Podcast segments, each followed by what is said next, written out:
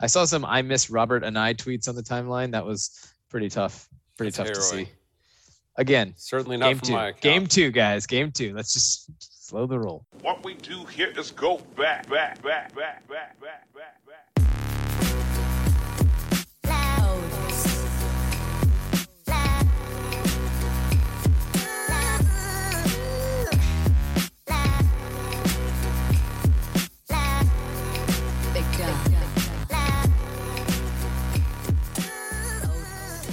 Ladies and gentlemen, welcome back to the Wheel Route Podcast. This is my leg- legitimate conversation amongst friends and lovers occasionally about college football and lifestyle. You can find the Wheel Route on the internet, www.thewheelroute.com.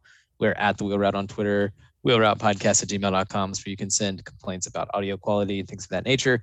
Um, and then, uh, as you know, let's get to the important stuff here. You can get the show uh, via Apple Podcast, Spotify, Google thing, Podcast Center, uh, or Stitcher.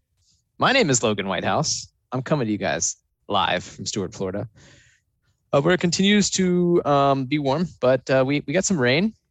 Had a nice I had a nice soft Florida club presented to me this morning at uh, at, at 9:51. Little tee off. It was pretty pretty steamy out there. Gonna be honest.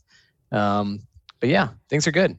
Uh, I don't know if I said my Twitter. I'm at Logwan the Dawn. If I did say that, I apologize. You heard it twice. Uh, who else is here? My name is Jordan Shank, coming also live from the friendly city of Harrisonburg, Virginia, where we got some rain this weekend. Got some mild, like easing into fall 60s, 70s temps. Um, it's been nice getting getting the feels. Um, I'm on twitter.com. Sorry, what was that? I said I'm thrilled for you. I really am Yeah. jealous. Yeah, the corn is also thrilled for for those keeping watch. Um, we're starting to see some some harvest take place, um, which I think is bringing in some doves for for the hunters. Uh, it is dove season in in Virginia and elsewhere in the country. So That's right. thoughts and prayers to those involved. Um, Uncle Mike I'm in Texas uh, bagged a bunch of doves. Uh, sorry, he visited the other weekend. It was he, he got to go one one time, and I, I think they shot like 85 doves. wow, congrats! A lot of Limit out, brother. uh, yeah, I'm on twitter.com at Shank Jordan. My Wordle scores are there. And that's that. Who else is here? Let's hear it. Uh, if this thing starts keeps working, maybe. Uh, my name is Jason Kreck. I am also fighting some exciting internet uh, upon my return to Harrisonburg, Virginia, where I am broadcasting from. Um, I spent the weekend in uh, our nation's capital. Just, just headed up for a long weekend, hung out, walked around, ate some food, went to some bars. It was delightful. Just So you uh, did a touristy DC weekend. yeah, just got away. Just you know, did the Wow. thing. Went and visited Abe at his memorial. Went and you know, How's he doing? Shout he's out to doing Abe. well. He looks Restful. very, he's very stalwart. Yeah, Yeah. he's he's doing well. He's a good rep. I hot take, pretty good president. I think. Um, People are that's saying. controversial. He but put up some numbers. Yeah, I mean, when you when you dig into Really the filled the analytics, stat it really it tells a story. Yeah. Um, no, so but uh, it, it seemed like pretty good weather here. In the meantime, Well, how's the weather in DC, Jason? Up in the, Up in the our great nation's white north. swampy capital. just Yeah. so sweaty, just Yeah. the humidists. Um, which you know, you know, you're, you know, you're dealing with going in. I still, I still walked my my buns off. The calves are barking a little bit, but you know, it was good. It was a good trip. Hey, you know, first step towards the the wheel route corporate retreat next year. You know, 97 hole death march. Right. You know, you got to you got to get them in while you can. So I'm That's glad you got your steps in and your miles. I'm sure your Fitbit was just vibrating nonstop. Tomorrow's summer's tomorrow's summer handicap starts now, Logan. If you don't approach it with that, you're not ready. You're right about that. you don't have to tell me. As I was wringing my shirt out at about uh, 9:52 today, right after I teed off. So you know, it was Checks things, out. things You didn't do the the Frances Tiafoe just like pack seven shirts in your bag and and pull one out every two or three holes. No. Whoa, excuse me. Oh, wow. wow. Jeez, frog in the That was a throat new there. sound you made. Yeah, I love I love to podcast. Um, no, I did not do that, Jordan. I uh, regrettably did not get to debut my rain jacket either. I was uh, I was intrigued by the opportunity to do that, but that didn't get a chance to happen. Um, No, I'm I'm on these uh these uh original penguin shirts, you know, no free ads, but I mean, listen, light a light fabric and uh let me tell you, I feel wicked. Jordan, I feel wicked out That's there. So anyhow, all right. Um what are we drinking tonight, boys? Anything good? Uh, I'm happy to report that the Polar Seltzer case has been promoted to the main sales floor at the Harrisonburg Costco. Things are right in my Main ecosystem again. Um, so I'm drinking some lemon lime polars tonight. Uh, I have nothing but my water bottle this evening. Um, I That's just good. got back, just got back to Hburg shortly before this recording. Um, so taking That's it okay. easy in an effort to make it to work at a reasonable hour. Guys, we're inside of a week until I can rejoin the land of the uh, of the imbibing. Uh, but in in the stead of that, I will uh, I'm working on a Spindrift here. This is the lemon limeade Spindrift. They were BOGO at Publix this week, which is basically Ooh. stealing if you can uh, if you can find them. So um, this is excellent. I love this. What? Uh, where would you say it falls in your Spindrift rankings? I think that the raspberry is it raspberry lime is is the best. Okay. That one I think is really really good. It's like insanely crushable too. Like you feel but you could drink it so fast. You know what I'm saying? Like there's certain like there's certain beers that are like this as well. It's like that is almost too good and I like the mango cart. I don't know if you guys have ever had mango cart. It's like a mango beer, but it might as well be a mango Capri Sun. And you're just at like- the beach. These like beers that like if you were drinking on the beach would be hazardous. Yes, yes, exactly. And they're very low percentage, but it doesn't matter because like Yeah. the weather is hot and you're having a good time and it's very refreshing and it's like, And oh all of a wow, I just drank eleven mango Nine empty and, cans next and, to you. Yeah. Yeah, Yeah, and. I was probably like also like you know fifteen hundred calories worth of beer, not to mention, but you know it is what it is. Some you gotta you gotta get out here in these streets, but um, yeah, Jordan, I'm trying to think. Uh, I'd I'd slot it in. I'd slot it in right behind that. I've had some of the tea lemon ones too. Those are okay. Um, but I just like Spindrift because there's actually fruit juice in it, so it's not it's not straight just like essence, Essence. water. Yeah. yeah. Yeah, Yeah, it's nice. I- it's I nice to change it up. But I consume a lot of lime water in my day-to-day life, though, so sometimes I can overdo it a bit. Sorry. Shout out to my enamel. Yeah. All right. Um, the prayers with the enamel. you guys, uh, you you guys didn't get together last week to play golf. Um, but you did have your party. So you know, any has there been any more fallout from the uh, from from the situation, or we're moving forward? We're on to next year. We just, I mean, we're I think I'm to on to our- next keep our year. focus. Yeah. Yeah, I didn't. I didn't send a like constructive criticism email to our commissioner Yet. yet. Uh, right. Yeah. You know, the draft is being written mentally in case I find myself with too much time on my hands this week, Right. uh, which probably won't happen. But If you get into the um, mango cards, so to so to speak, if you will. yeah, if I run into a couple of mango cards, I'm, might let these emails. It'd be a bad day to be a golf a Tuesday night men's league commissioner. exactly. gotcha. Excellent. Um, any any upcoming golf plans that we need to talk about? You guys got any trips planned? Uh, not. weather's gonna weather's gonna start tailing off for you guys here pretty soon. It's gonna be indoor season. Oh no, I still get after it when it's chilly. Smash Factory. That's right. That's what layers are for. Look, True. Good point. I was gonna say we're, As we're, uh, we're- yeah. really we're entering Jordan's like fit sweet spot. Like this is This is true. Yeah. this is 65 is what he's been waiting on. Yep. Oh, well, I mean, yeah, for sure. We also were standing out on the day after Thanksgiving last year, about to tee off with flurries blowing into our face. At Yeah, like I would still go play in that. In Yeah, no, I'm with you. Yeah. Um, I mean, I think I have not played since our final match of the league.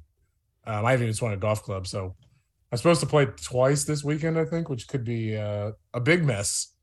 We might have to get over to the Smash Factory just uh, get in the lab for a quick session. or two. Find the Um, rhythm but, again. yeah, It's like riding a bike. You'll be all right. Sometimes you got to rinse out the. uh Sometimes you got to rinse out the bad swing thoughts. And, I've, and I'm I'm finishing up my two week cleanse, and I think I'm ready to ready to get back after it. I guess Jordan's Jordan probably has the biggest golf development in Harrisonburg so far.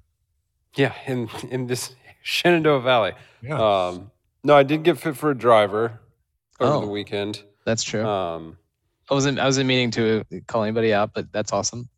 yeah, Thank, no, it's thank fine. you for. um, looking forward to never financially recovering from this. But um, no, it was it was fun to get in the bay and and swing the new gear and see what what worked and what didn't. Um, I was proud of myself for like quickly embracing that I did not click with the TaylorMades or the Titleist or the sexy brands. Um, so I I ended up in a ping with a uh, exotic custom shaft, and uh, we'll we'll see when that trigger gets pulled. I'm, I'm thrilled for you. Welcome to the Brotherhood. As a as Yeah. a recent as another recent ping driver boy, I'm, Well, I'm it is, excited. it is exciting too because it kind of opens up a whole new avenue of uh, branded apparel I can start wearing with good And dude, Ping Ping Ping hats. Ping brings it. they they, Yeah. they do bring it. They, they're Yeah. strong Euro vibes, I think. So they, they they they push it. I like the fits. Yeah. Our guy Sahith Theegala, the our the podcast, Tony our, our podcast favorite podcaster, or Viktor golfer, Hovland. whatever he is. all team pingers. So That's right. Did you guys see that uh, that tweet about Viktor Hovland showing up at the range like at the tournament and he just like dumped out his bucket of balls and just started smashing like seven irons like as hard as he could like no warm up Yeah. no wedges no stretching like he just dumps out balls and just starts beating seven irons like this guy is and maybe he needs to become the new the new One of us. One of us. well, isn't he it. a big like heavy metal listener? I think that's what Yes, uh, yes, what he is. jams out to. So that kind of fits the the aesthetic. He's like tasteful Bryson like if if Bryson wasn't wasn't the absolute worst you know just just in approach Okay. at least Yeah. you know just big see some of meaty just Some big overlap. meaty pornographic hacks and and uh and uh and, and heavy metal music. All right, cool. Okay, well, hey guys, um, week two, you know, didn't look great on paper, and you know what we say? We always say this. We've told you this before, but when they don't look great on paper, they end up being um, wild. This may have been a secret blood week, un- undetermined. Well, it feels like week two specifically kind of does this every year. Like, Yeah, I I'm- think you're right. I'm tempted to go back and listen to our previous week two recap podcasts and just see how repetitive the theme of like, well, we didn't have great matchups on the board, but who boy, did it turn into some fireworks? Right. It's it's a classic case, I think, of you know nothing going into the season because of I don't know the era that we're in, and just in general, it's hard to keep up with all these teams. You don't really know very much, and then you completely overreact to what you think you know based on one game's worth of data uh, in week one, which sometimes offers good games, sometimes offers your team like shellacking North, you know, New Mexico State or something like that. So it, it's it's a little difficult, I think, to tell, but it is. I don't know. In my mind, the the jump from week one to week two is like the, you- you you almost know just as little because you're overreacting to like one thing happening. Uh, Your sample size doubled. in the other other it- direction. Yeah, your sample size doubled, but it was not at all any more helpful to Right. have twice as much data. Exactly. So anyhow, all right, we'll we'll get into the big ones that we picked, but let's uh, let's just run bounce around the country here and uh, you know put your hand up if you have anything to say. Wake Forest at Vanderbilt. Put some question marks by this one. I was encouraged, in, uh, intrigued to see if Vanderbilt was f- maybe for real, and I don't know what for real means, but they are not as good as Wake Forest. It turns out. Handsome Sam is back in a big way, looking super handsome. Uh, Wake looked really good the claw fence when they got it clicking can can score some points. Yeah, and they did it all in the rain too, um, Right. Which was almost equally impressive. Uh, I would. The only thing I would like to say is I did give out another winner on this Wake Forest minus 12 and a half. Uh, that was good for the units. This Good. Weekend. I'm thrilled for you. Just thrilled for your units. That's how you got the exotic shaft. well, we'll see.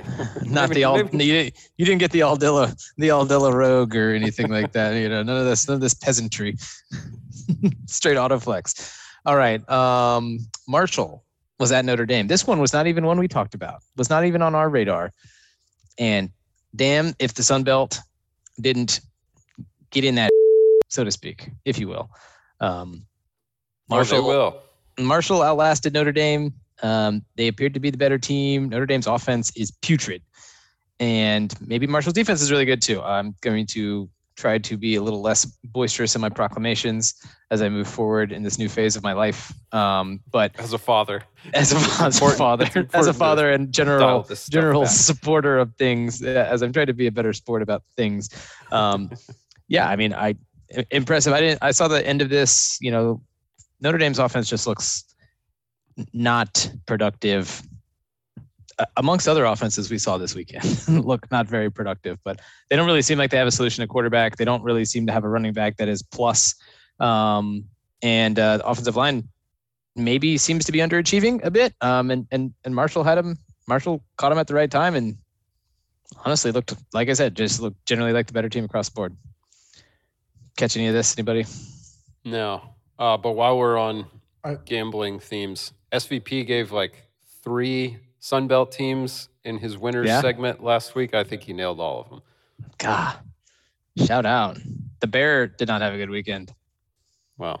Yeah. know, he's, He'll he's in the rebound. tank. Plenty of game left in the season. It's true. But also, the Bear only picks three a weekend. It's got to be That's tough. If you, it's easy Uh, go. I in three. think I think Marshall is kind of a good example of everybody who like everybody said like this the freedom of transfer portal stuff like where you don't get to lose a don't have to lose in a year of eligibility Mhm. would like kill everybody outside of the power five and it was just like no like that's that's crap because like there are plenty of people who just who go to a power five school and it just doesn't work for whatever reason could have been a, a bad Yeah. year personal life could have been you just don't vibe with your coach lord knows but like they transfer back i think marshall i, I believe i saw the number they had 24 transfers this offseason that they added so like Yeah. they brought in a lot of dudes that were like ready to go and like i don't think that i watched i think i watched the whole fourth quarter of this there was not a significant difference i thought between notre dame's athletes and marshall's athletes right. Wow. um, and like I, once that playing field is leveled, that that makes things real interesting for traditional powers that have not usually had to try like that. So, I think that's this is kind of exhibit A of like, I. I get frustrated when people say like the like freedom for student athletes will kill mid majors and and group of five. What you know, pick your term, but like this is a very good example of why if if schools outside the Power Five do their stuff the right way, there's no reason they can't make it work. Will Well, it be will yeah. it be a new and different challenge from what they're used to? Probably, sure, Right. but that like adapt to what should have been the case all the time. So, Yeah. um, yeah, very happy for as a, as a a registered Sun Belt Conference member, a charter member. as of a as a member of of this league. Very very happy for Marshall. Very happy. Charles Huff seems like a great dude. Um, I remember when they hired Charles Huff, he was a Alabama personnel guy, right? That was all we knew That about sounds right. him. And I think shout out to Marshall. I mean, Jason, this speaks to kind of exactly what you're saying, but Alabama personnel guy, and I mean, Alabama works the portal to their advantage at the absolute top end of college football too.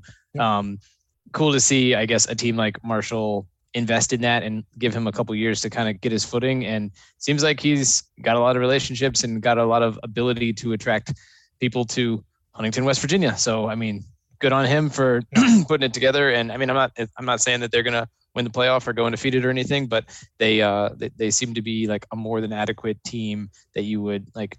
We've seen Marshall be okay. Yeah. I don't know that we've ever seen them be, you know, Well, outside of Byron Leftwich, Chad Pennington I was gonna years, say like they were a long they were time great ago. before. Well, I, I'll say before I started following college football, before Logan recognized college football outside of Gainesville, Florida, they were Well, great. they were- but okay, they were they were great. They were great in that they were a Conference USA team that was really good. I mean, but good no, quarterback if play they can turn into a if they can turn into a consistent top fifty team, that will be the for sure. a, a very good accomplishment, and Oh yeah. that's that's true for all of them. So but definitely like a, a, in, in a unique path for a G five, non G five, I guess, school to take. Um, going more like the personnel guy route than the schemer, right? There's you know two paths diverge in the wood when it when it comes to coaches. You can be the schemer or the personnel guy, and I, I would say it's it's harder for me to see the personnel guy working at the smaller schools where your margins seem to be slimmer on personnel. So it's pretty cool. So shout out to Marshall. We'll keep it moving here. Um, I'm kind of the way, lumping this. uh, JMU JMU's homecoming opponent, the Marshall Thundering Herd. oh, shout out! Happy Man. homecoming. Yeah. Lock the damn gates. That's right. Am I right? Two Okay. coaches later. First one of those this year. Uh, it, was, it was a long time coming. I'm surprised we made it like five Yeah. episodes. I'm very proud of you for biting and, and biting it down the first two weeks. Thank you. All right, let's move on. I've kind of lumped the Big Ten West all together. Uh, not a not a tremendous showing for them this weekend, although should. Although they they did disappoint the Hoos. Um, Illinois, Jordan, Did you uh, did you watch that? I did All of that? Much of it? Um, There Probably was, for the best. There was some familial, you know, official business going on mo- squarely in this time window, which Obligation. priority, as it Yeah. should have. Um, but yeah, like we, so we were all sat up on the front row of church for this like pretty historical in the in the our church body's ceremony, and we're like still sneaking a peek at scores every every ten minutes or so. Love it. So go ESPN Gamecast score bug. That's Yeah, so that's when we got the third out- stage of hell. when we got out of this thing, we looked. I started looking at the box score, and it was like, oh, we're just starting the fourth quarter, and Virginia has punted eight times uh, with with two different punters. So we're testing out legs at this point. Wow. Um, Brennan Armstrong threw two interceptions. The reports we got from the ground were that uh, the offensive line just is not Didn't have it. a factor at all. Was Hmm. was constantly getting blown up. Um, there there are some rumblings that the offensive play calling did not adjust at all to take that into account. Um, which Oh, I know how that me- goes. Makes me probably not want to re-watch this game back because I, you know, I'm not going to do that to myself. Um, we're just going to bury the film and and move on to Old Dominion next week. oh, good. Awesome. Things get Yeah. better. it's a nice little transitive uh, Commonwealth Cup opportunity. Yeah. Right. The round Okay. robin. The round robin is afoot. Excellent. All right. Um, to, on to the bad side of the Big Ten West, though. Uh, Northwestern got just run through by Duke, which was just not a tremendous look for Northwestern. Um, but hey, you know, they barely beat Nebraska. And speaking of Nebraska, they also, Big Ten charter Big Ten West members, um, give up 45 at home to Clay Helton's Georgia Tech or Georgia, sorry, Georgia Southern team. And Oh, uh, hey, perta- perhaps that's a nice little Freudian slip right there. Clay Helton, Ooh, your, your next uh, yeah. Georgia Ooh, Tech That's right. Yellow Jacket. I saw, you know, he hasn't decorated his office, so people don't think he's going to stay there very long, you know. So He's already Um, in Atlanta in his mind. I mean, okay, so in doing in doing this, Nebraska got their coach fired, officially fired. Not like he's so fired. No, no, no. He actually got fired. Nebraska paid north of seven million dollars, I think seven and a half million to buy him out, fire him early. I think he's getting expedite. he's getting like fifteen million dollars Fif- in Fifteen buyout million money. buyout, which I believe was going to drop to just over seven Yeah, on October first. right. Which is in um, 20 days. If you, Yeah. for those of you uh, maybe listening to this later, it'll be in 19 days probably. But um, yeah, I guess you want to get a get a head start on lining up your calls to Mark Stoops. You know, you're gonna be beating that door down. For Logan's I well do. I do like that you're passionate about uh, gassing Mark Stoops up. Listen, Kentucky is the most Big Ten of the of the SEC East programs, and um, that's just because Georgia's too excellent at it to actually be considered a Big Ten team. So um, I'm gonna go ahead and and yeah, have at it. I think he'd be a great fit. I think he's from somewhere in the in the nominal Midwest. Much like Shane Beamer is from South Carolina. yeah, Shane Beamer, a real homecoming to Charleston, South Carolina. exactly. No, I mean, I, I again, I was things were happening yesterday, like rapidly. All these games, the 3:30 window was like straight cocaine. So Jordan, shout out to you for um, taking care of family business. But it was things were things were going down.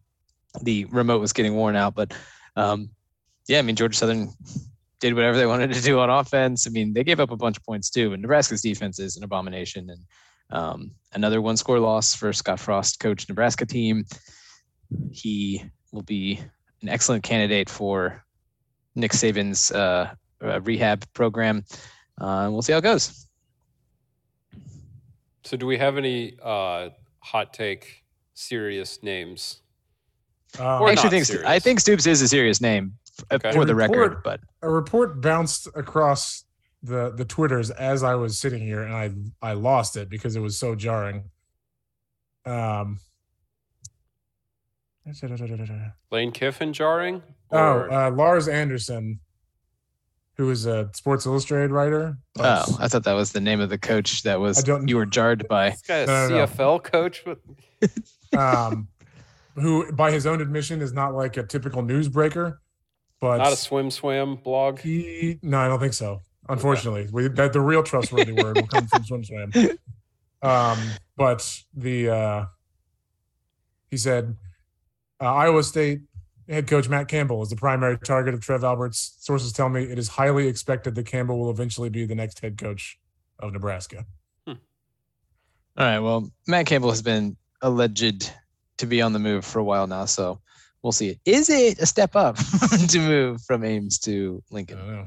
I think resources think wise we'll- it is. James Probably. Franklin's agent's going to get on the horn and get another couple years out of Penn State. Um, we're here As to- is custom. As is custom in these times. agent might uh, might be getting a, Yeah. getting his leaky fingers ready.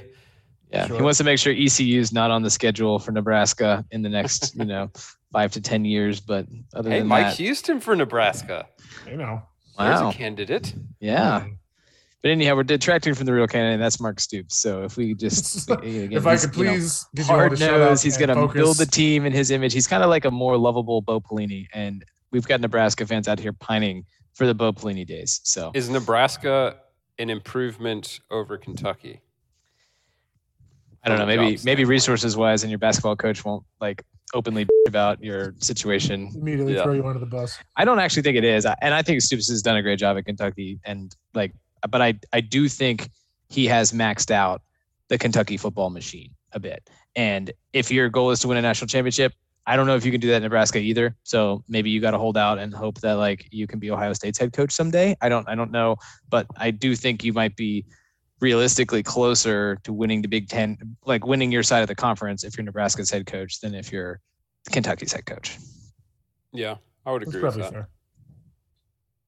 And then you just gotta like you know be better than a, a, Wisconsin team or an Iowa team on a given year, which you know you would wouldn't think this. Hey, this might be the year to do it, but you know, Yeah. Nebraska couldn't figure that out this year either. So, um, okay, we'll keep it moving. I mean, I, I don't. Do you guys have any thoughts on names, Jordan? You got you got one you want to float out there? Get the report Uh, well.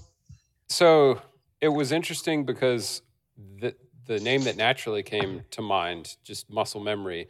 Um, I didn't send it to the group text, but I did see it was trending on Twitter, um, which was probably a regionally trending thing. But uh, Justin Fuente is, is Oh. currently recharging Oh. his battery.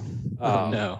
I think Virginia Tech fans would love for him to take work anywhere else and alleviate some of the uh, financial responsibility of that buyout. Could you um, imagine a less inspiring hire? Like, hey, listen, we know it was bad guys, but Listen to what we in- snagged. we're gonna bring well, in one of the the most other name that came to mind is a coach who's not coaching right now, and that would be Bronco Mendenhall.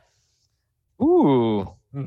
that's intriguing. Haven't seen his name connected to it. It feels like he wants to get back in uh, at some point, but I don't know if Nebraska is the entry point uh, for him. That's a big That job. Feels like a that feels like a good brand match, but a tough gig to walk into.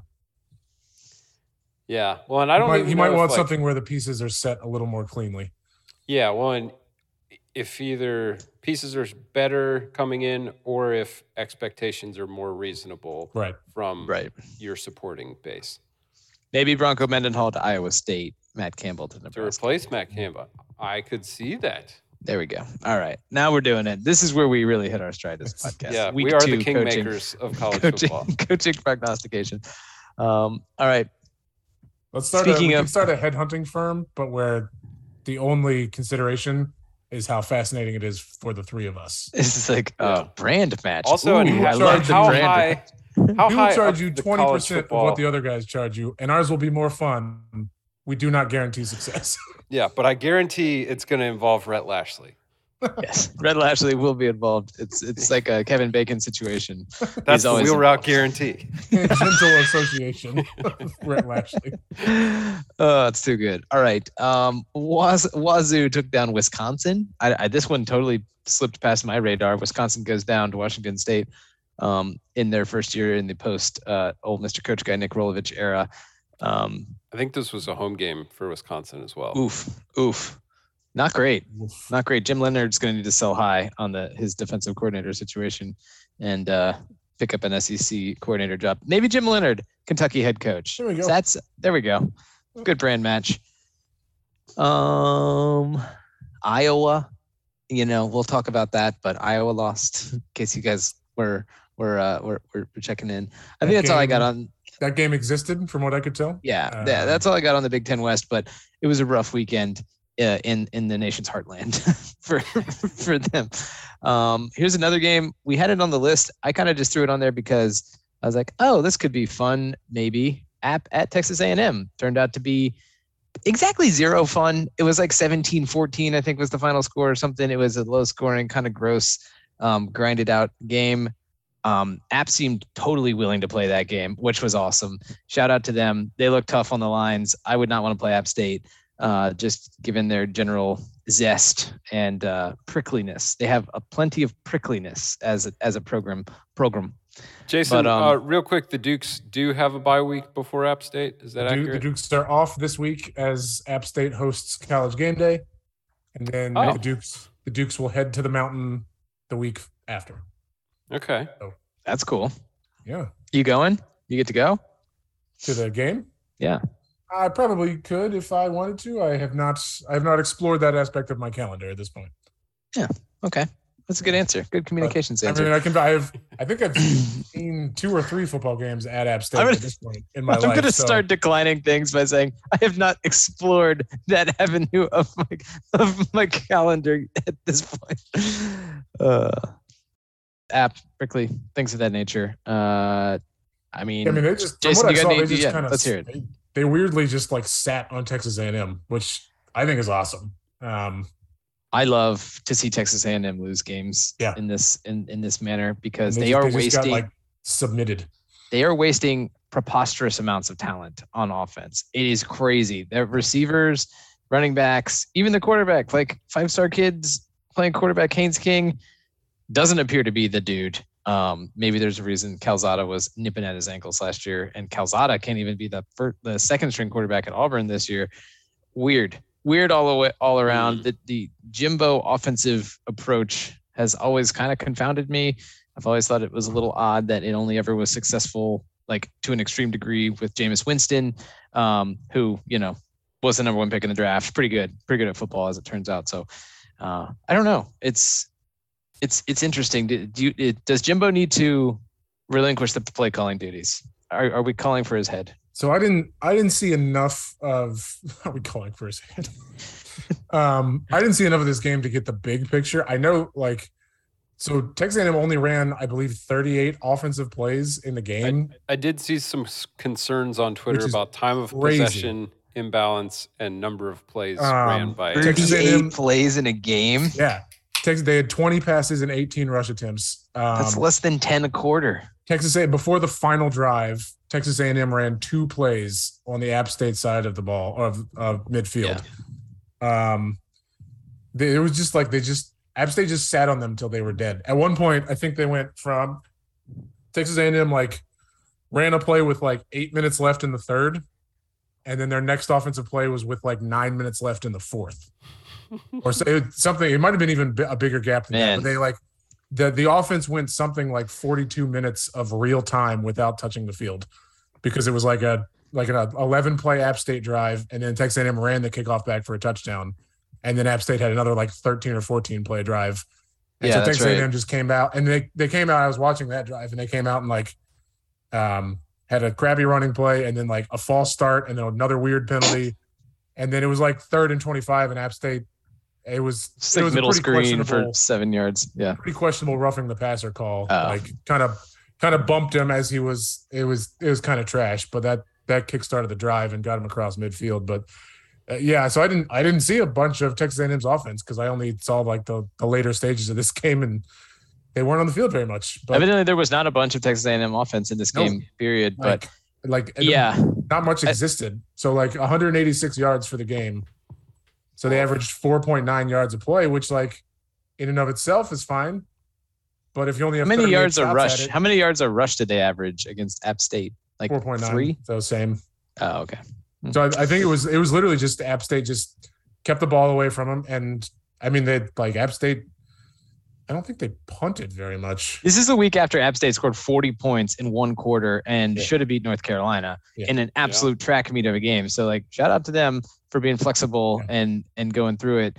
Um, but the game you're describing, Jason, is is the Will Muschamp wet dream. Like there is no other game that That's has ever been just like time of possession. Oh, there's a Nebraska head coach candidate. Oh, oh gosh. or Kentucky, even better. If he could he could be Kentucky's head coach. Return to his roots in the SEC East. Oh, Yep. I would love it.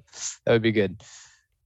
That would be so weird if he had worked at Florida, Georgia, and Kentucky. Oh, like he's Georgia's defensive coordinator this year, which is I mean, good for them. I guess Kirby's the defensive coordinator, but you get like help from Will Muschamp, who kind of knows what's going on. That's probably the appropriate amount to get from Will Muschamp. So Oh, but I would love to see him in the royal blue at mean, Kroger Field, K. Roger no Field. doubt. Oh, Yeah. sign me up. Okay. so anyways, App State, we love to see it. Yeah, I mean, I, I don't want to make this all about Texas A&M shortcomings, but it just I'm I'm very confounded by the Texas A&M experience with all the talent. Like it, it's surprising how they play. You know, we, we talk about margins. Like they they seem to decrease their margin on purpose by like playing almost like negative Are we offense. are we sure they have the dudes? I Well, think like- so. They recruit pretty well. they've recruited like top seven the last like three or four cycles. They should have Yeah. the dudes. that that's fair, I guess. But I I- I mean I guess it's like I mean, Al- I mean, Alabama recruits top three, and they always have the dudes. Like, I mean, in as much as you believe recruiting rankings o- year over year, they have the dudes. Now, Yeah. the development is I clearly an gonna say, I think the development is the bigger Yeah. question for me. Um and When I, I also think when you don't get quarterback right for so long, like Yeah. it That's probably true. exacerbates. You're the behind- you're question of, behind like, three or are four these eight guys balls? really Yeah. as good as their high school Yeah. composite rankings were? if I if I'm being honest, I didn't really understand the Texas the top ten Texas A&M from the start because they were eight and four last year, and They're eight and four every year. yeah, they're always like it's. I've never. I'm. I think I'm just curious. Like It's because they beat Alabama and they had a good recruiting class. I mean, like, and that Yeah. that's fine, but you're right. They didn't bring back their quarterback. They were they're Right. going to be breaking in a new quarterback in a Jimbo system that we all know is like fairly complex and a little bit, in my mind, too jargony and and NFL style. Um, I- I mean, I- I think that if they just like ran straight, pure, uncut air raid, they would have way more success. Yeah, Their defense I is agree fine. Their defense is clearly very good, right? Like that's that's the thing. So I, I don't know. You be, you be wasting that, but oh this. well. uh to, I don't know if anybody else has anything else, but this also has, uh, to my knowledge, the first field goal attempt I've ever seen get hit like my 56 degree wedge from 30 Oh yeah, out. yeah, that's true. Like, the He fat. just straight laid the sod over like a 50 yarder. I, I feel bad for like that was not a probably not a fun spot to be in. Like a like No, Classic but- overswinging mistake. but but yeah, like it Yes. they- like and, and definitely does not benefit him that we have super slow mo from right behind as you see the turf pop up behind the ball. So it's tough to um, make a mistake in a public scenario in 2022 yeah, with all the high tech gadgets yeah. we've got. tough tough scene. This is true. Tough scene. Yeah. Yeah, I think I said I proclaimed in the room that looks like my friend Sean hitting seven iron. So it's like, oh, you know, you know, Sean didn't ask to take that stray, but you know, he's Put put he- the sod on top of it. He, he got it. Whomst among us hasn't done the same. All right, so Texas A&M goes down. They'll probably tumble down the rankings a little bit here. App Yeah, they'll probably gotta- fall all the way to like eight or nine, and you know Yeah, probably. that's me being that's me being. I think they're like 16 this week. I think I it know. already came out. Jason thinks App should be like number four App number three, Marshall number up- four, after they gave it 90 points in North Carolina last week. Georgia Southern number nine. I'm reasonable. Georgia Southern. uh, okay. Boston College was at Virginia Tech uh, this weekend. I didn't watch any of this. Pretty gross, but Virginia Tech took care of business. So way to get way to get back off the schneid there. I watched. Uh I watched the fourth uh, from like the third quarter on of this in a bar. Ugh, why? Oh, okay. It was on. Uh, yeah, I yeah, I shouldn't say I watched. I saw it It was- happen. It existed. I, I, I, it I observed. Um, and like all of the Virginia Tech people I follow were all like, you know, uh, I mean, it's been so long since we saw a classic Virginia Tech defense perform like that, and like that was really refreshing to Hmm. see which is how you know it was a terrible football game to watch. Yes. Nothing like Um, Phil Jurkovec coming to town to cure Yeah. what ails you on Right. defense. A Jeff It just- Hafley coached offensive approach. Like it was, it was awful, and Yeah. it was just terrible to watch. And like, yeah, they got the win, and it was sold out. It looked like a fun scene in Blacksburg. Good for them. Sure. Yeah. But- Listen, I- I someone's got to like they're that, gonna- right? Huh? It's kind of like the thing, like you know, bad music. You know, people who have bad taste have to like music too. That's why bad music exists. So it's the same thing for with football. Like you know, Right. People who have bad taste in like I'm glad they did. football have to you know root for teams too. I guess. In a dominant performance, their leading passer had 140 yards, and their leading rusher had. Well, some- let's not get too ahead, far ahead of ourselves. Some of us, some of us had a rough weekend in that department as well. well, regardless, Um, I I still I don't. Yeah. I don't see six wins for Virginia Tech. Not No. certainly not the one that played on Saturday night. No, they need to uh, kind of probably settle into a couple decent recruiting um, classes and Yeah. you know maybe try to retake the Tidewater or something that like that they like to say. Um, I tell you what, they got uh, they got Wofford coming to town on Saturday for an 11 a.m. kick. ooh, Ooh, I don't know. crunch time. I think Wofford has eggs and fallen eggs. quite drastically from their days of being a perennial playoff team. In the What's FCS. Wofford's uh, What's Wofford's mascot? The Terriers. The Terriers. Terriers? Yeah. Mm, fighting Terriers. They were they were a filthy triple option team back in like the the mid 2000s, but I, I think they're pretty bad now. But They still go 11 a.m. on ACC Network. Enjoy that. Blacksburg will be jumping. I'm sure. Stock up on Bo-Rounds. Yeah. you want a bow sized? Uh, man. Didn't they get? Sorry. uh Hold on. Do I, do I get to segue this perfectly? Are they on here?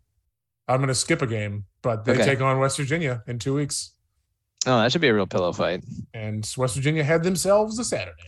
Yep, West Virginia did have themselves a Saturday in a conference matchup against the Jayhawks. Rock Jock gave up a million points to Kansas. Uh, I don't know if that's if that's a little bit of a, a Pitt game letdown scenario or what happened there, but uh, West Virginia defense didn't didn't make the trip, or or if it was at home, didn't show up to the home game. But uh, Kansas takes down West Virginia. Oh, okay. I had to think about this one. So I was scrolling through the box score, and Kansas beat West Virginia 55 to 42 in one overtime Oh yeah, that's right. They had a pick six, they did the pick six the- to seal it. I was and he, like, and he I, ran it all the way back. I was like, that seems like a typo, but nope. One No, by if 13 that, in one was, if that was a bad beat situation for anybody. Um, this says, oh no, because West Virginia was favored. Yeah. Um, yeah, West Virginia was favored by 14. So Well, if you were live betting some alternate spreads That's and fair. totals, that's fair. I can't account for those. love to see that. Um, but yeah, I mean, I don't know what to make of this. I think Kansas seems like they. I mean, they beat Texas last year. They're generally improved. I think as a program. A program. So Program. good for uh, good for Kansas. But uh, but yeah, West Virginia. S- some questions. I thought they looked spunky against Pitt, and I think Pitt's pretty good. Even though we'll talk about their game. Um, you know, they didn't completely get it done at the end of their game this weekend, but um, they they seem to put have a lot more fight against Pitt uh, than they put up defensively against Kansas. D- concerning. Um, yeah. What is Kansas had two wins already this year? Kansas is 2 and 0 and averaging the most points in the country.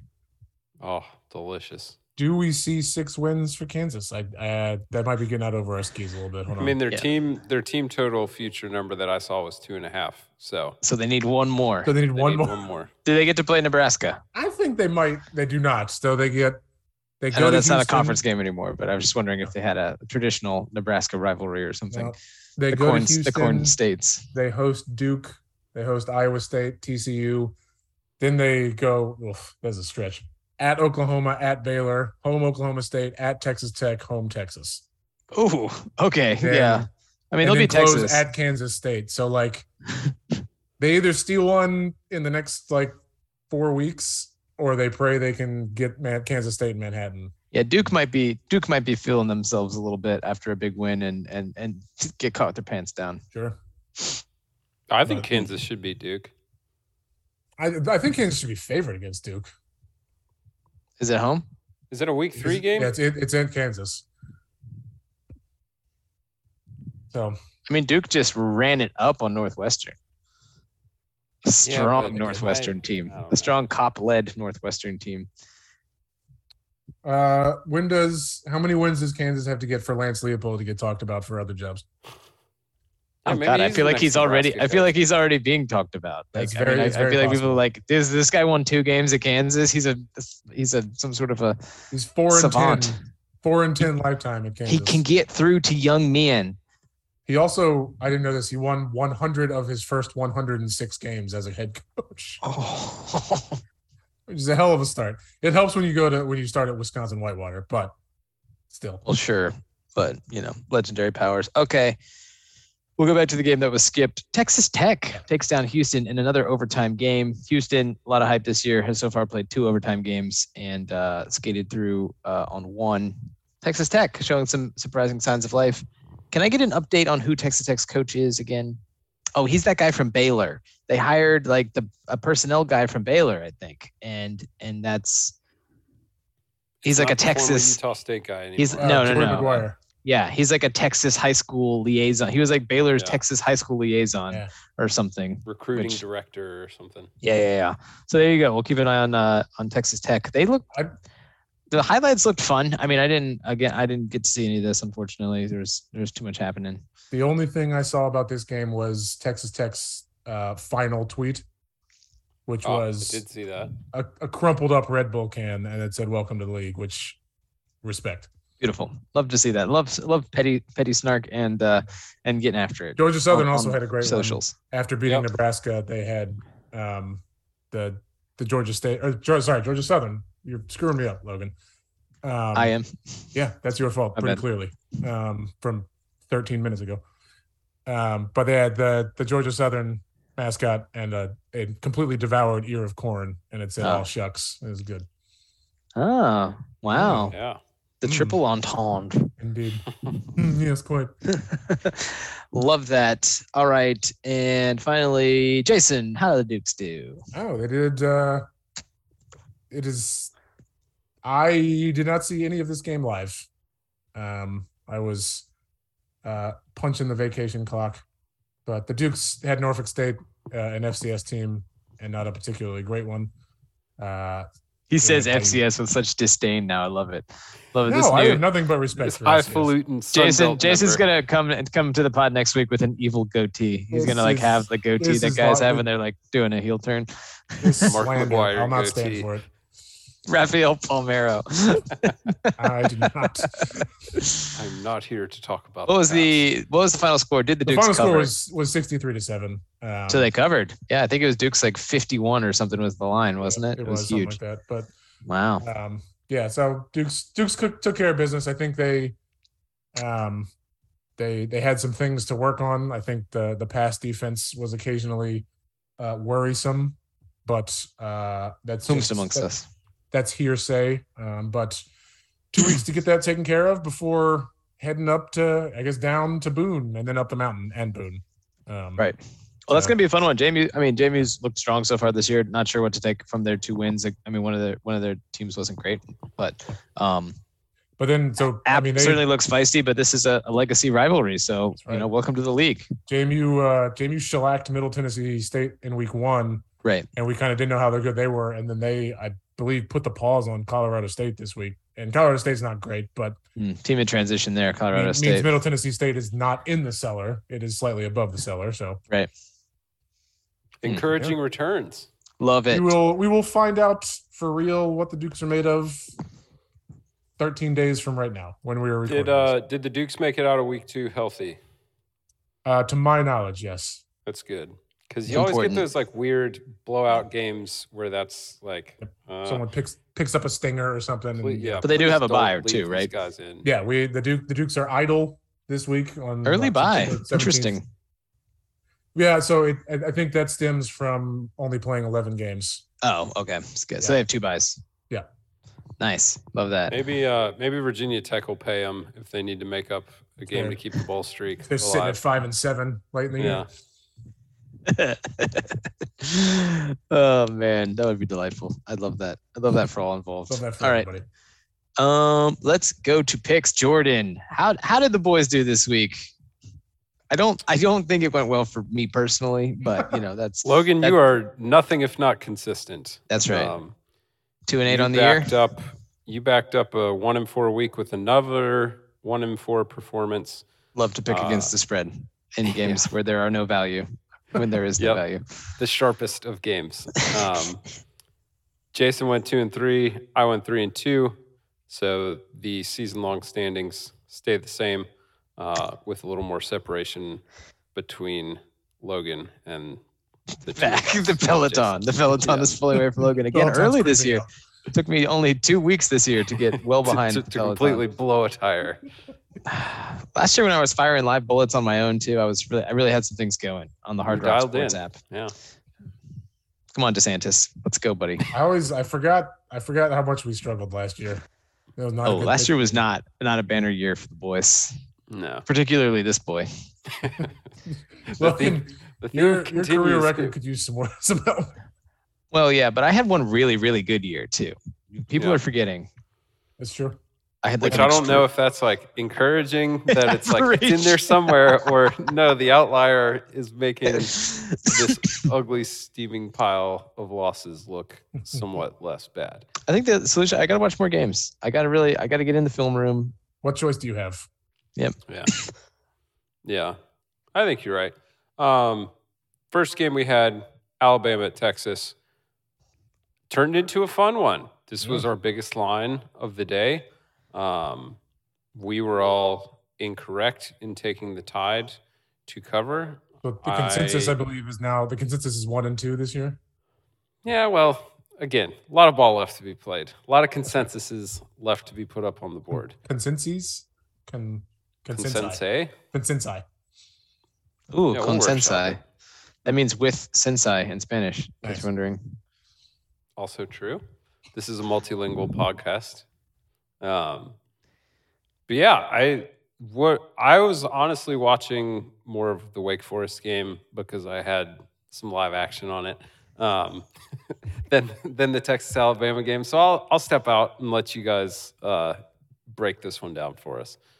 Cool. So will- it looks like Jason was in Washington D.C. Um, sightseeing during Yeah, this. I Oh, yeah, also- I- respecting I, the did not see a single down in this game. That's right. Was paying his respects. Um, Yeah. also 9/11 today, tribute. True. You know, one love. All right. Uh, yeah, this one was a weird one. I mean, it, it just it had kind of some strange vibes from the beginning. Um, Alabama looked disjointed on offense. Uh, again, don't know if that's a product of the defense they were facing, the atmosphere, and in at 11 a.m. in Darrell K. Royal Stadium, or um, just they have been a little out of sorts, and Bill O'Brien's the play caller. Um, you know, the all of these things kind of com- conspire against Alabama from time to time, and they just have to rely purely on just the, the talent on their roster, uh, which typically goes pretty well for them. But um, yeah, I, I would say sort of a sluggish performance on offense by Alabama. Their defense looked fine. Um, uh, Texas kind of got some things going on offense. I was impressed with Ewers. He did not seem to shy away from the moment he was. I don't know why I thought he was Tate Martell's size, but I did for some reason. Maybe it's just the weird pictures you see of Quinn Ewers, and and just like you assume he's a Tate Martell type because he has sort of followed his career path a bit. Um, but he was he looked good. He looked every bit the quarterback prospect that you kind of expected to see in that situation. Um, and they were moving the ball well. Uh, he got just absolutely pile driven by an Alabama defender and fell on his shoulder.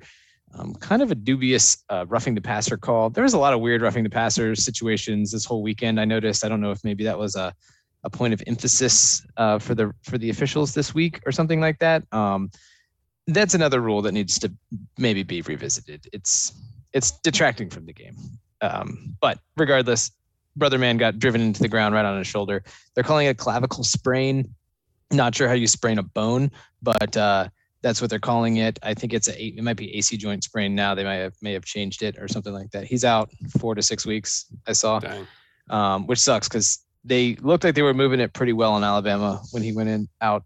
Uh, the backup Hudson Card came in, and it it was fine, but it wasn't quite as quite as crisp as when uh, our, our guy Quinn was in there throwing it. But uh, yeah, I mean Texas this was kind of back and forth. Texas. I mean, I think their defense was more impressive than their offense, clearly in this game. Um, but they just didn't really capitalize. Like you have to score touchdowns against Alabama. Brian Harsin learned this last year and let Alabama hang around and then go into overtime and then lost the game. You just like you cannot let Alabama. You have to kill them, right? There, it's like You got to kill them. you got to kill them. multiple times. They're like vampire. Like it's got to go in the heart, right? So yeah. The well, the zombie. What is it? Zombie land. You had to double tap. you get yeah, got to get the double tap. Yeah. also just to make sure they're dead. But yeah, I mean, it was, I mean, you could kind of see how this was going to go. If Alabama was like kind of farting around, not really doing anything. Their offense, they went three and out a bunch of times in this game. It was really weird. Uh, but eventually they got together. I mean, they scored, what was the final score of this game? 17 16?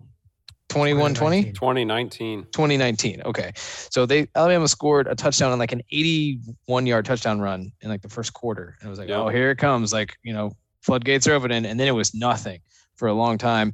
And a series of, of field goals and maybe a touchdown, yada yada. Things happened. And uh eventually Alabama's got the ball, uh, makes a long field goal and uh and and gets to to win the game there. So I mean, it was kind of a little anticlimactic in that Alabama won at the end, but uh, I mean, a strong performance by Texas. I think Texas should feel good about the fight that they showed in this game. I don't know that I would feel great about um, Hudson Card offensive experience moving forward, but he was named the starter briefly a few weeks ago, if you recall, and then and then that was recanted. Um, Yeah. So shout out to him for even showing up for work. You know, like still clocking and, in. and, and being That's ready good. to go because he's going to need to play. Um, but yeah, I feel a little bit better about the Sark uh, game planning aspect of things, seeing um, what they brought against Alabama. Yeah, so I did see the um, kind of most of the Alabama drive where they set up the winning field goal on my way out the door. Um, really seemed to boil down to one play, like first or second down, right around midfield. Texas sent a pretty aggressive blitz, and Bryce Young was able to slither out of it and then scramble for like 35 yards. Um, but if they had him dead to rights in the back in the backfield, and I think if they make that sack, uh, Yeah. they they have a really really really good chance of winning that game. So Yeah. There was a really bad hold that was missed on that play. I don't know if the, of course, the Zapruder film uh, reviewer, Texas fans like bring out the super slow mo, but when Bryce Young like ducked under the the the tackles there and like jogged out to the right, like the the tackle yanked the defensive end real bad. Who was like trying to kind of get the angle. So whatever. I mean, Alabama seemed to benefit from some calls. There was a pretty dubious roughing the passer, targeting. Uh, Bryce Young was in the end zone, gets hit, goes down, is laying on top of, of a defender, and just flings the ball, and it hits a Texas a, a Texas player, um, and it gets batted down. So it looked kind of like intentional grounding, but then they called pass inter no, they called uh, roughing the passer and targeting, and then the the ump the ref gets on the um the mic and says, "I'm sorry, I was I was given the wrong information about the call. It it there is no targeting on the play, or there is no uh there was no penalty on the play. The play just like it was one of those like there's no targeting, there's no roughing the passer, and like they didn't say any they didn't say anything about the safe about the uh, um, intentional grounding, which happened in the end zone, so it would have been a safety. Oh wow. So it, it was it was weird, but I don't think it can be intentional grounding if the pass is deflected by a defender. I think that might be a rule. So that's what happened. So even though it very clearly was him just flinging it like somewhere uh because he was laying on his back in the He end got zone. by the deflection. yeah, exactly. So pretty pretty interesting um, all around. But hey, you know, Alabama calls go their way. Who would have Hmm. thought? For Interesting. interesting game. I am curious to see what version of Texas we get like in the next couple weeks. Are they going to be emboldened by this? Are they going to be uh, downtrodden? Are they going to be feeling themselves a little too much? Do they play App State? You know, these are all questions that I have for for Texas. So um, we'll see how it goes. And congrats to Jason. Uh, the Longhorns are looking looking back, so you're rooting. You know, Yeah. Saturdays just got a little more Life- exciting. potentially. Lifelong Texas fan that I am. Yep. Hook 'em, That's right. brother. Um, also, d- Sark's sunglasses. Do we want to touch on those? at Ooh, they were I bad. see- I did see a glimpse. They looked a little It- matrixy. Good call. Good call. They were like some very generic like dad sunglasses, but they they weren't just black. uh, the the the wire, like the frame, appeared to be orange. Like they they were frameless lenses, Yeah. but there was a, a, a you know a metallic connector and and side pieces, and they were Texas orange, and they just looked like he you could you thought he, he was really feeling himself. You know, like he really thought he had something going with those shades, yeah, and they he, looked. he did and this he did is not. not. to disparage anybody who buys their sunglasses at Walmart, but like they looked like Mhm. the Walmart like team branded sunglasses. Yes, yes, they did. They probably were Nike sunglasses, but Yeah, it's not exactly the swoosh's best work. no, no, got to talk to our guys up there. in no. Just wear the black. You know, they would have been fine. Just wear the black ones. I also coach who coaches in sunglasses. Sometimes not my favorite look, unless you're Kliff Kingsbury and you look really cool. But yeah, so did um, Kevin Sumlin. Looked cool too. he did.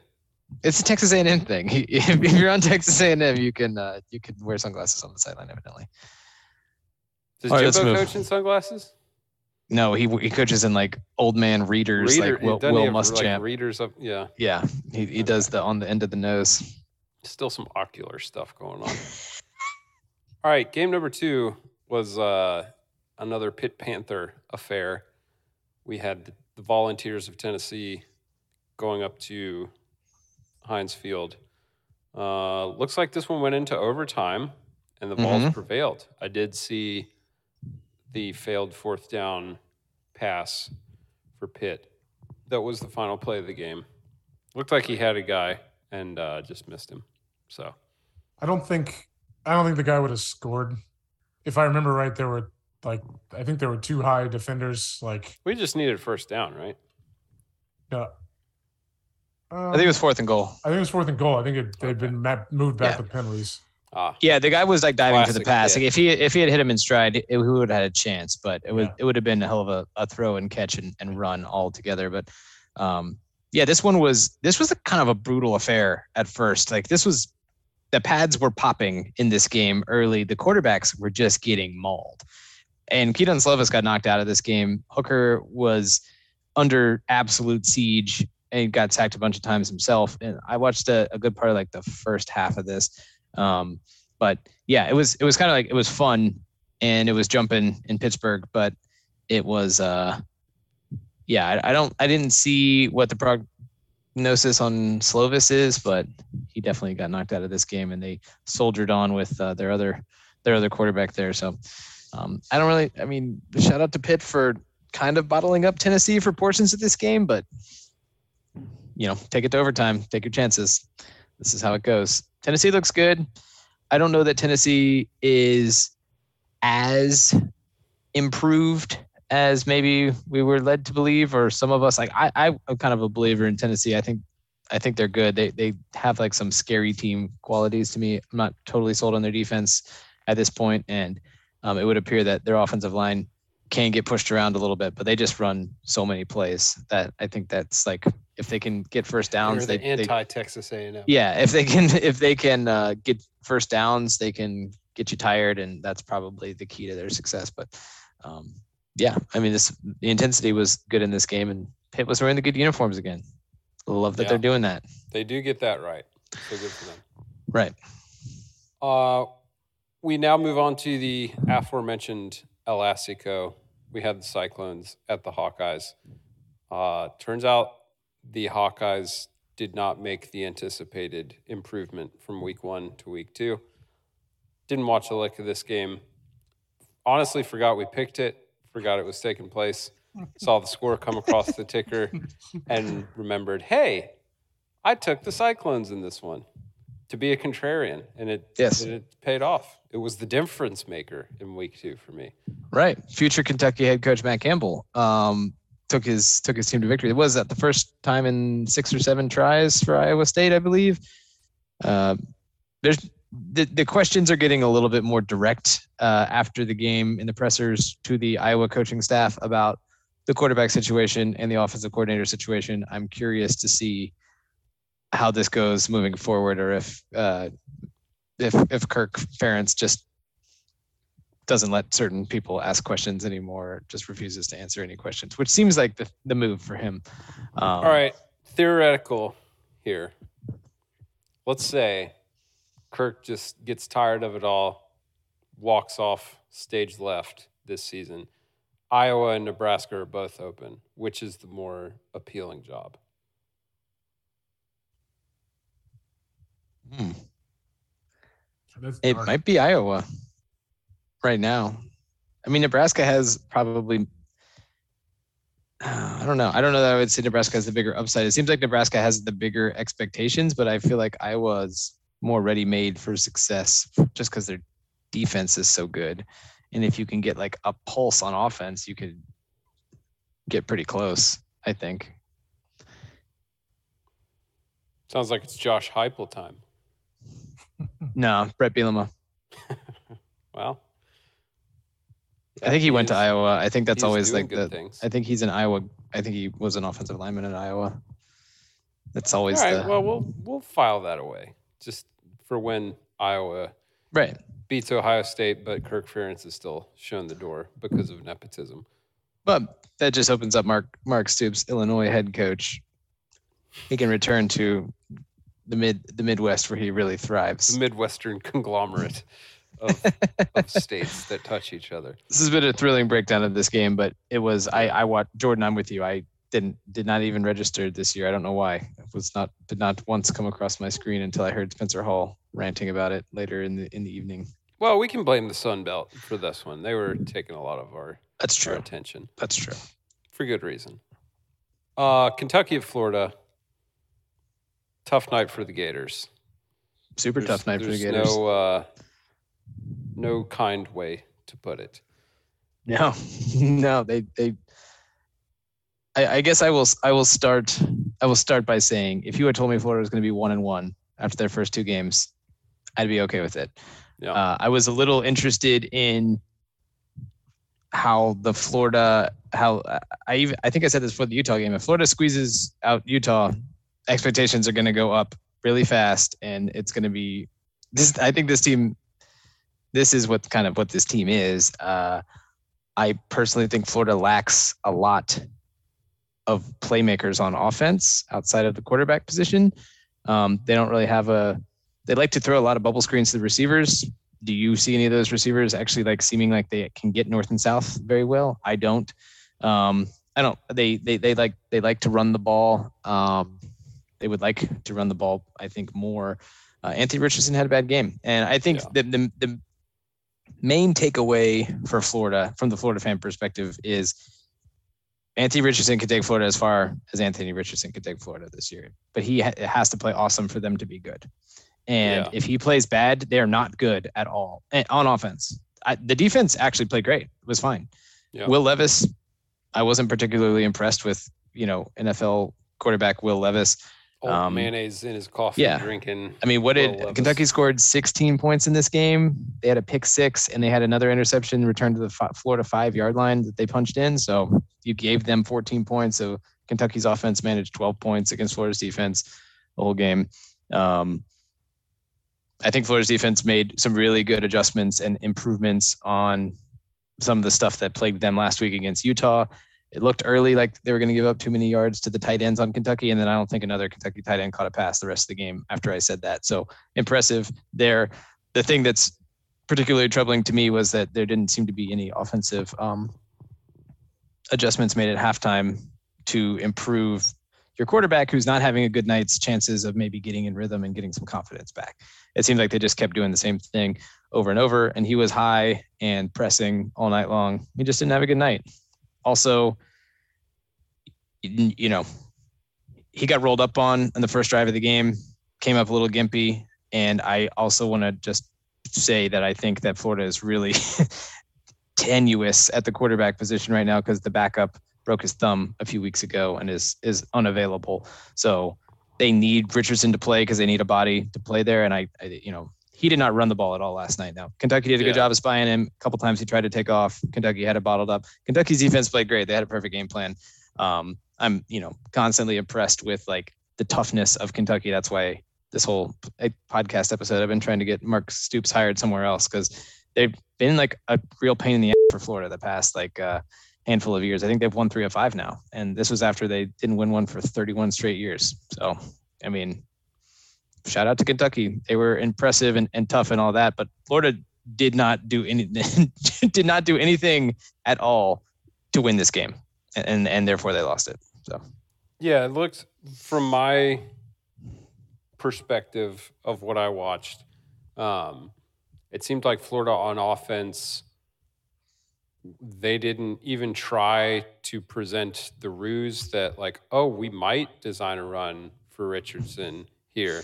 Like the times he ran were not by design. It was broken play, try and salvage something out of it.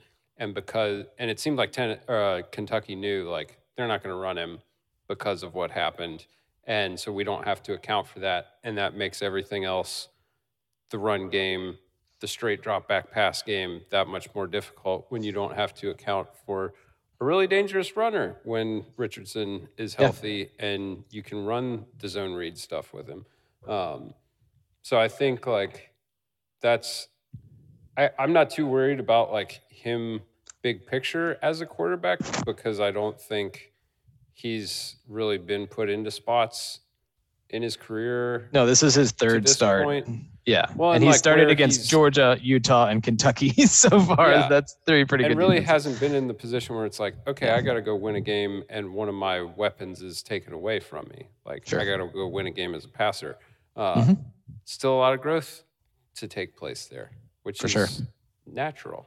So, but yeah. Yeah. just tough to watch because it seemed like it. He wore it pretty tough on the sideline. Uh, He did, and he wore it really tough in the press conference after the game. I mean, a lot of, I mean, uh, shout out to the, the the young man for taking ownership and and wanting it to be on him. He wants the ball. He wants it to be on him.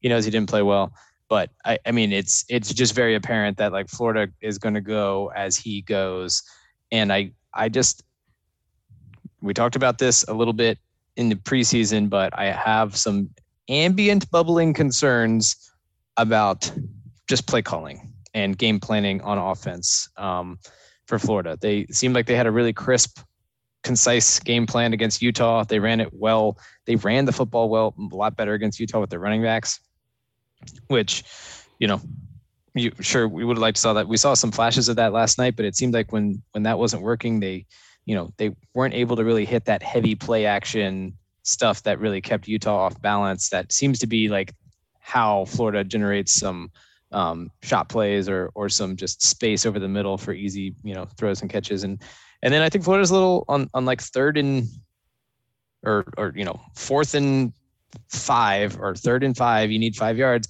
Florida's going to go play action and they're going to roll right and they're going to run flood and they're going to have a tight end in the flat a running back under him and a receiver over top of him. And that's the play they're going to run. And you know if the guy's wide open you can hit him in the numbers and make the first down. But like I know that play's coming now. I've seen Florida play one whole game this year. So maybe let's, I, I would like to see a little bit more creativity in game planning from the Florida coaching staff.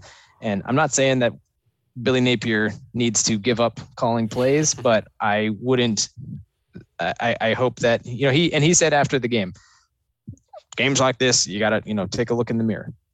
100% believe it, Billy. So let's, you know, you know, let's, let's talk about, let's talk about what that actually means. Um, you know, I, I was just it, it seemed like a choppy game plan and you know they didn't run it well on certain drives and so they punted and then they didn't pass it well on the next drive and so they punted. They didn't really seem to be able to mix things up very effectively to keep a defense that seemed to have your number off balance at all. Yeah.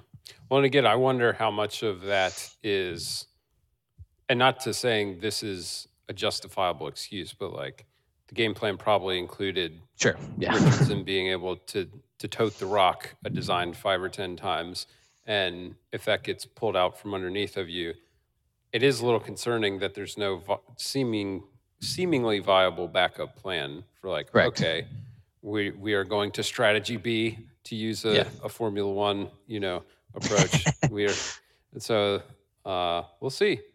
I Yeah, and a lot of it was execution. moving forward. Yeah, right it, it was it was it was bad execution by Richardson too. Like he had guys open, he was high all night long, stepping in throws, just like he was airmailing some guys, and then the pick six looks really bad because he threw it right to a corner in the flat that was squatting on it, but that was clearly a miscom with the, Yeah. whoever was out there. But the guy who was out there is is your starting running back. Like, why are you running to me, that's the the play calling kind of question that comes into mind. It's like, why is that a play that you're running where you're relying on your starting tailback to be making a wide receiver level a route adjustment one- in one-on-one coverage with a corner when you know Richardson thinks he's gonna like run an out like a little speed out and you know he runs a fly based on like the, the coverage he sees and Richardson throws it right to the corner. Like I don't know whose fault that is. Obviously it looks really bad, but like to me, you're asking the wrong question of a running back at that point. Um, you know, and maybe you like the matchup, but I, I I don't I don't really like love that matchup. So anyhow. Yeah. Okay, enough about enough about all that. I think I think Kentucky was impressive. Um, just again from a heart and toughness standpoint. Uh, I got some questions with them on offense, but they're just I think trying to keep it pieced together until they get they're running until Chris Rodriguez is back um, Yeah. on the team and they uh, have a little bit more, but they don't really do anything that special on offense from an approach standpoint either. I think they're they have a new play caller. He's a guy from the Rams or something. They they seem to be on a exchange program between Kentucky and and the Rams. Oh, a So, McVay disciple. Love yeah, that. I think Kentucky's OC from last year is the new Rams play caller. Jason was uh, was this game also on in the bar in DC? Uh, I saw weird snippets of this game crossing at various times, but I did not did not see enough to put anything together. So That's He didn't miss much. It was a gross game. Kentucky also had like a, a snap go over the punter's head situation in which the punter had to kick the ball out of the back of the end zone, and then they Yeah. were trying to kick a field goal in the first half, and there was another bad or extra point. There was another bad snap that we got the full um, holder rolling out while the defense is bearing down on him, and he does the like shortstop like falling away throw and flings it up in the air. It was pretty pretty cool to see. He he got Poor- a talking to. Stoops gave him a talking to. He got- too. rocked uh, on that. I mean, you know that the holder did not sign up for this level of commitment Yeah. to the team, and he, he got buried. But anyhow, it was it was a, it was a. If anybody ever wanted to like complain about the quality of a college football game, not not the greatest quality college football game. So Yeah. that's all right. But We will hey, see. That's what week two's for. Florida's got Tennessee in two weeks. That'll be fun. At Tennessee, next week. Uh, oof, they they have South Florida, so that should be okay. Okay. All right. Uh, final pick of the night was Baylor at BYU. I also did not catch any of this. I did notice after we picked, however, about a day or two later, it was announced that BYU would be without their Romney boy, um, which caused else, some right? concern. Yeah, they have another. Their other uh, receiver was out as well. Abu Apu is his name Apu? I don't know. do not know. I did think that's his name. recognize the Romney name, however. Gunner. Yeah. Or Cutter or Bronco or Buck or whatever. So obviously, if that if that would have gone against Jordan and me, uh, that would have been a that would have been a push. We'd have done a Yeah. redeal. So Only fair. But uh, shout out to BYU. The Elevation Boys came through. It apparently took overtime. Uh, looked like a fun field storming took place after the final whistle. Hmm. Um, uh, sh- also, shout out to Jason Kirk. I'm disappointed in myself that I didn't recognize this. I like I made a mention when we picked it that you know, ha ha, two churchy schools playing each other. Right. But he he clearly called this game the lock in because that's exactly Oh. what it does. Just like a bunch of churchy youths uh, after Okay. dark making making frantic choices and and being forced to provide entertainment for themselves. Just drinking So, hella caffeine-free Dr Pepper. yeah. Yeah. Uh, I caught maybe like the first half of this. Things it was getting a little sleepy. It was getting a little sleepy time at, at the house uh, when this was going on. 10, 15 tip was uh was late, but yeah, I mean it, it's I I like like watching BYU game be like occurring at sort of a chaotic pace. I don't know why. It, it just I don't know if it's the cameras or the lights that they have in the stadium and how they tend to play and, and their quarterback the is elevation too. well the elevation Because yeah, the, ball- air is ball thinner, everything takes yeah. the Like the players, are faster. through the air faster. Right. Yeah. That's why they can afford to have so many white receivers. But they um they also have a receiver named Chase that was wearing a do rag uh, that you did, I you I, did mention this. I found a little bit troubling. Just the look like So a from white the, receiver from the named Chase. of uh, Mike Norvell. Didn't he Uh, have, not like, quite. the No, no, no, no, no. He didn't have the. It didn't have the fringe. It was a skull cap. Okay, but I mean, Okay. it's it's still kind of a, an aggressive look for.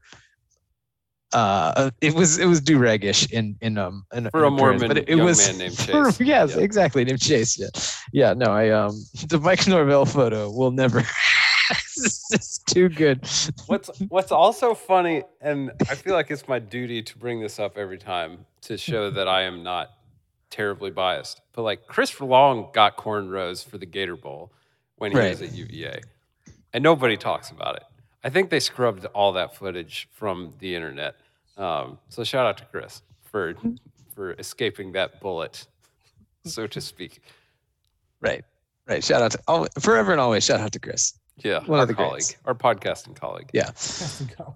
But no, I mean BYU made a really impressive drive like right before halftime that I saw, and I, I kind of went to bed thinking like I think BYU's got this figured out. They looked really, it was it was just it was good. This is a pretty hard nosed game in general, um, and I think BYU answered with a, just a great pass to the aforementioned Chase in the do rag, dropped it in the bucket in the back of the end zone. It was an awesome play, um, but that must have been sort of the extent of the big scoring for the most part in this game. Twenty was it 22-20 was the final? 26. 26 20. uh, 26 20 sorry um so yeah shout out to shout out to byu for taking care of business baylor looks a little limited at the quarterback position. I don't know if that's maybe a trend. Uh bohanon not being there is not great for them. So I I also fell asleep during this game. I woke up and like half awake checked the phone later to find out that that BYU had covered. gotcha. So Huzzah! BYU had a chance to win it um, at the end of regulation and missed the 35 yard field goal, oof. And then which actually saved me and Jordan because that they would not have covered. Yeah. Um, Thank you, Cougs.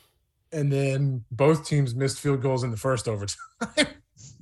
another high quality it's the elevation the ball just jumps off the foot you know you you, you- you hit it too hard and we've all been there So Toe hook. BYU BYU scores to open the second overtime, and then Baylor runs an 11 play, 14 yard drive Mm. that ends with an incomplete pass from the BYU 11. That's they got all the way down to the four, and then false start, three yard completion, false start on fourth down. that's how you like that's the execution you like to see at the end of overtime Yeah, false start three yard completion false Well, start Oof. that's just a remote. so 11 plays, 14 yards. That is, I love that deeply. That's how Pro- App State chewed up the clock. Yeah, they were taking notes. uh, that is again Will Muschamp somewhere. Just so excited to see this. Somewhere extremely torqued to see. so torqued. I feel Hey Kirby. for- Hey, hey Kirby. Hey Kirby. Did you Come see watch this? Hey. Kirby. Son, come here. All right. Um, cool. So another one in four week for me. Um, Cool. inaugural. Uh, we'll, we'll move on to the to the hot, hot seat watch 2022. Scott Frost off to go.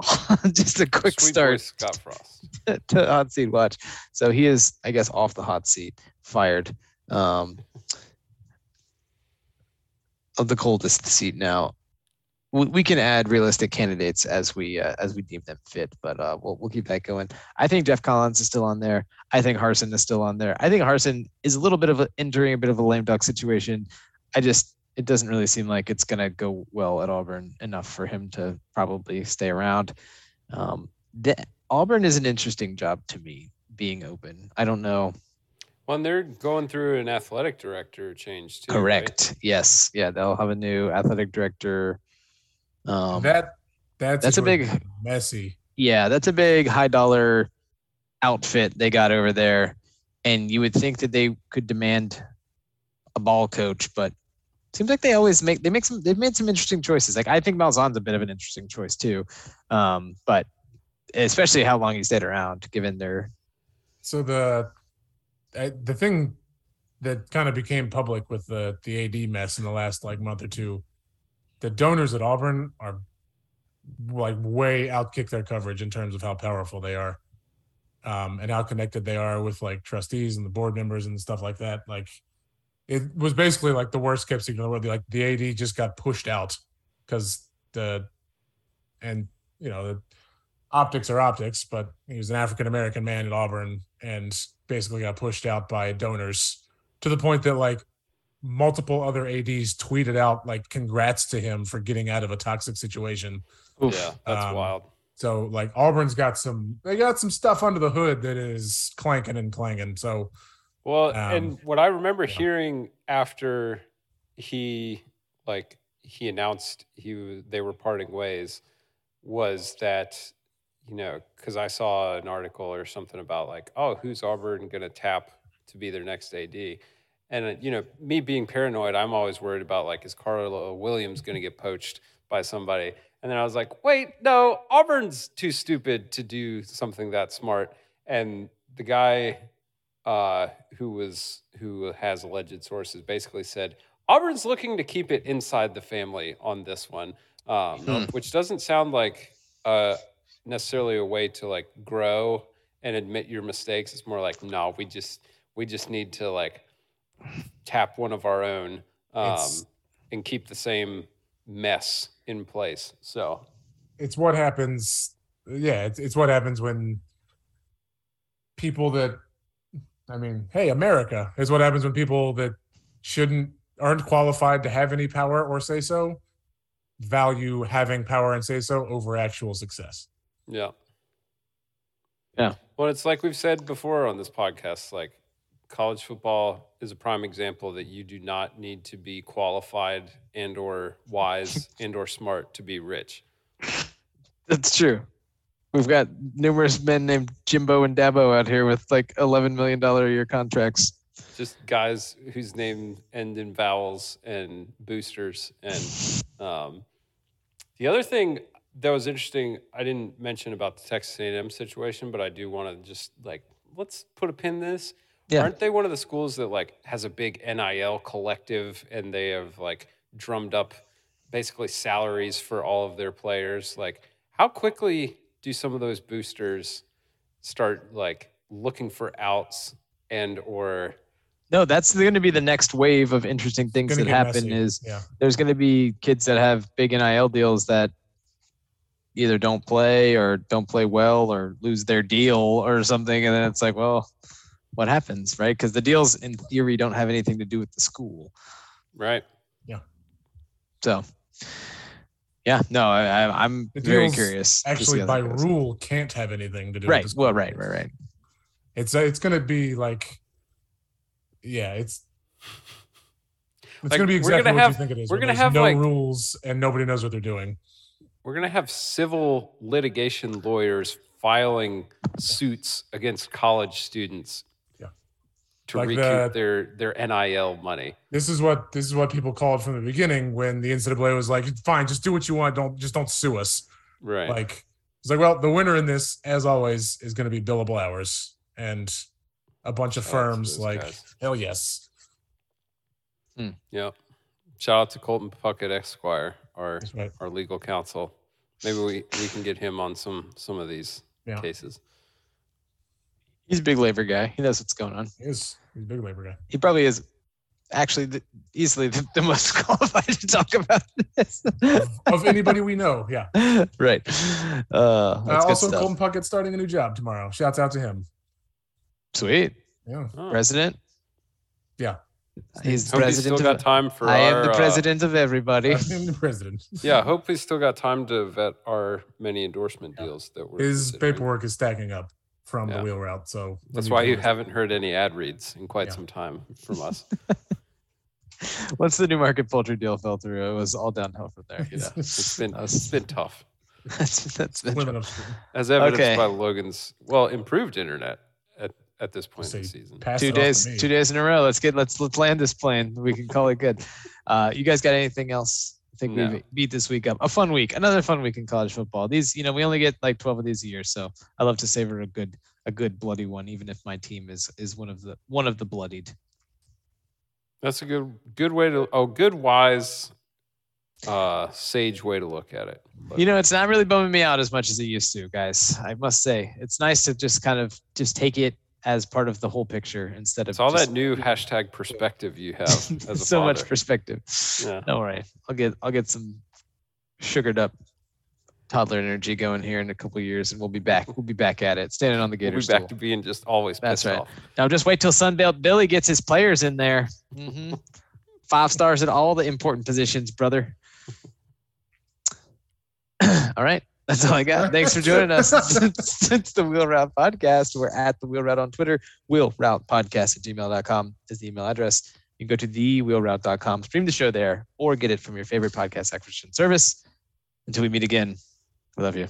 Go Gators. Go Hoos. Go Dukes.